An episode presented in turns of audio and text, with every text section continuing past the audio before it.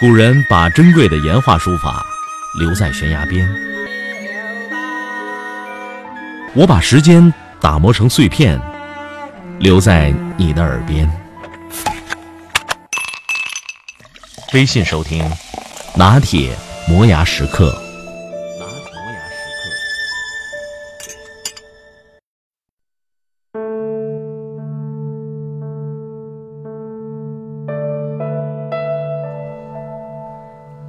很久以来，我都有种感觉，同样是那个太阳，落日比朝阳更富爱心。说不清楚这是因为什么，当然也可能是眼睁睁地看它又带走一份岁月。英雄终将迟暮的星星惜星星，想到死的同时就想到了爱。这么说着，我想起了已经到过的许多地方，见过各种落日。戈壁的落日很大，泛黄古旧，半透明，边缘清晰如指尖。此时起了风，西北一有风则苍劲，芨芨草用力贴紧了地，细沙水汽一般游走，从太阳那边扑面而来，所以感到风因太阳而起。恍惚之间，太阳说没就没了，一身鬼气。云海落日则很飘又很柔慢，宛若一颗少女心，落呀落，落到深渊了吧，突然又在半空高悬，再突然又整个不见了，一夜之后又从背后起来。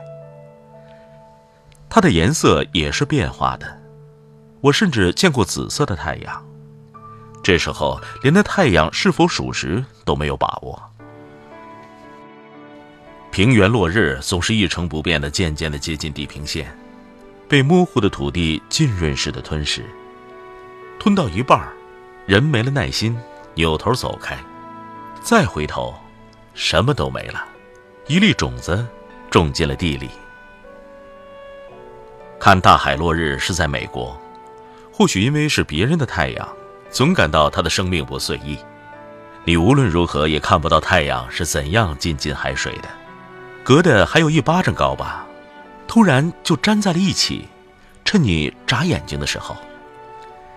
这时美国朋友便骄傲地说，看，一颗水珠在辉煌地接纳火球了。我说哦。说到底，我看的最多的还是前缓起伏的田野之上的落日。说起它，就想起庄稼和回家的落日，普通的就像一个人。在我居住的中国川东，就是这种太阳。我常常单骑出行，驻足国道，以车摊看丘陵落日。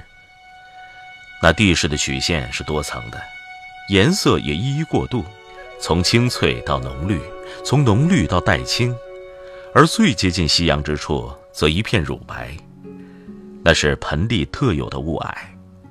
似乎一下子静了一阵，太阳就这样下来了，红得很温和，柔软的像泡过水，让我无端地想起少女的红唇。有时候如带的云霞绕在她的腰际，有时候是罗伞般的黄桷树成了她的托盘。农舍顶上如缕的炊烟飘进去化掉了，竹林在风中摇曳，有时也摇进去了。当路人不顾这一切时，我很焦急，很想说，喂，看哪！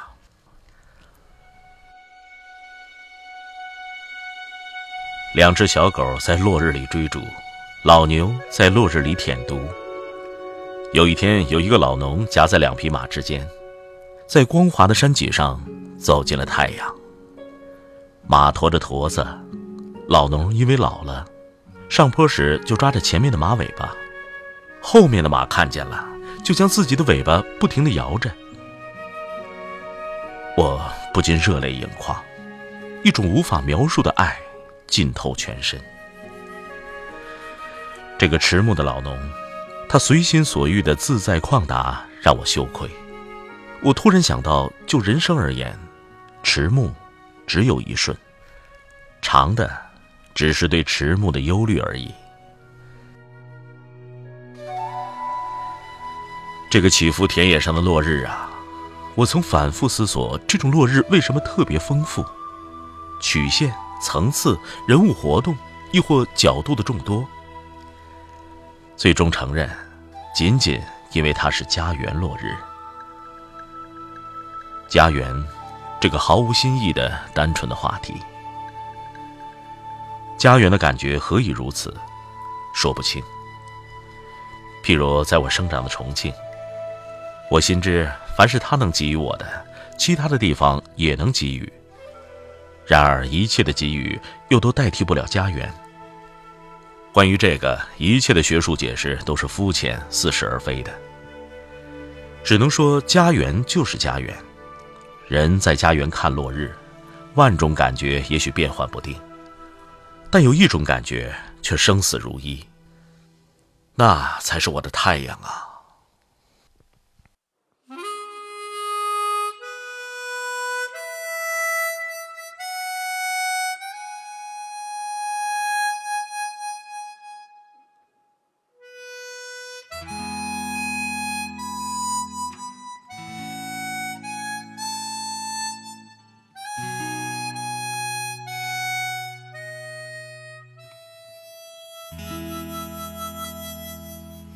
哦，月光洒在每个人心上，让回家的路有方向。哦，离开太久的故乡和老去的爹娘。哦，这月色散落的光芒，把古老的歌谣轻轻唱。哦，无论走到任何的地方，都别忘了故乡。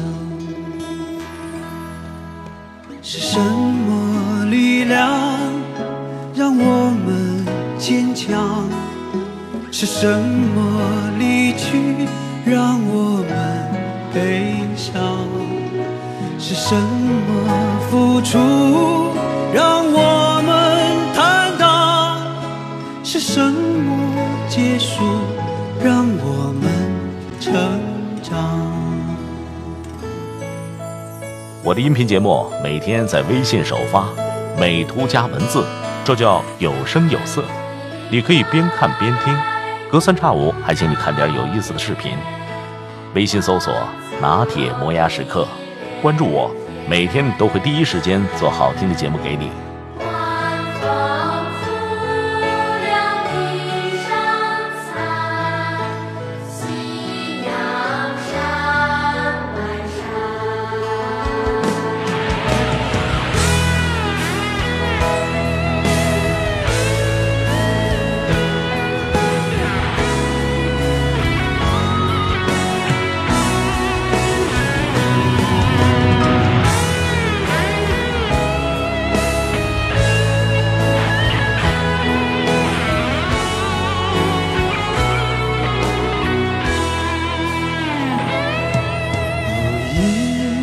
这月色散落的光芒，把古老的歌谣轻轻唱。哦，无论走到任何的地方，都别忘了故乡。是什么力量让我们坚强？是什么离去让我们悲伤？是什么付出让我们坦荡？是什么结束让我们成长？是什么誓言让我们幻想？什么距离让我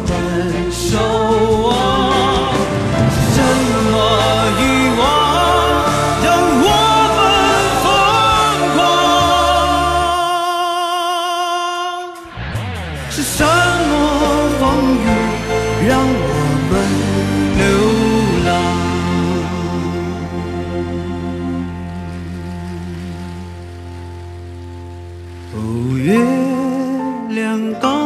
挂在了天上，为回家的人照着亮。哦，离开太久的故乡，快快回去见爹娘。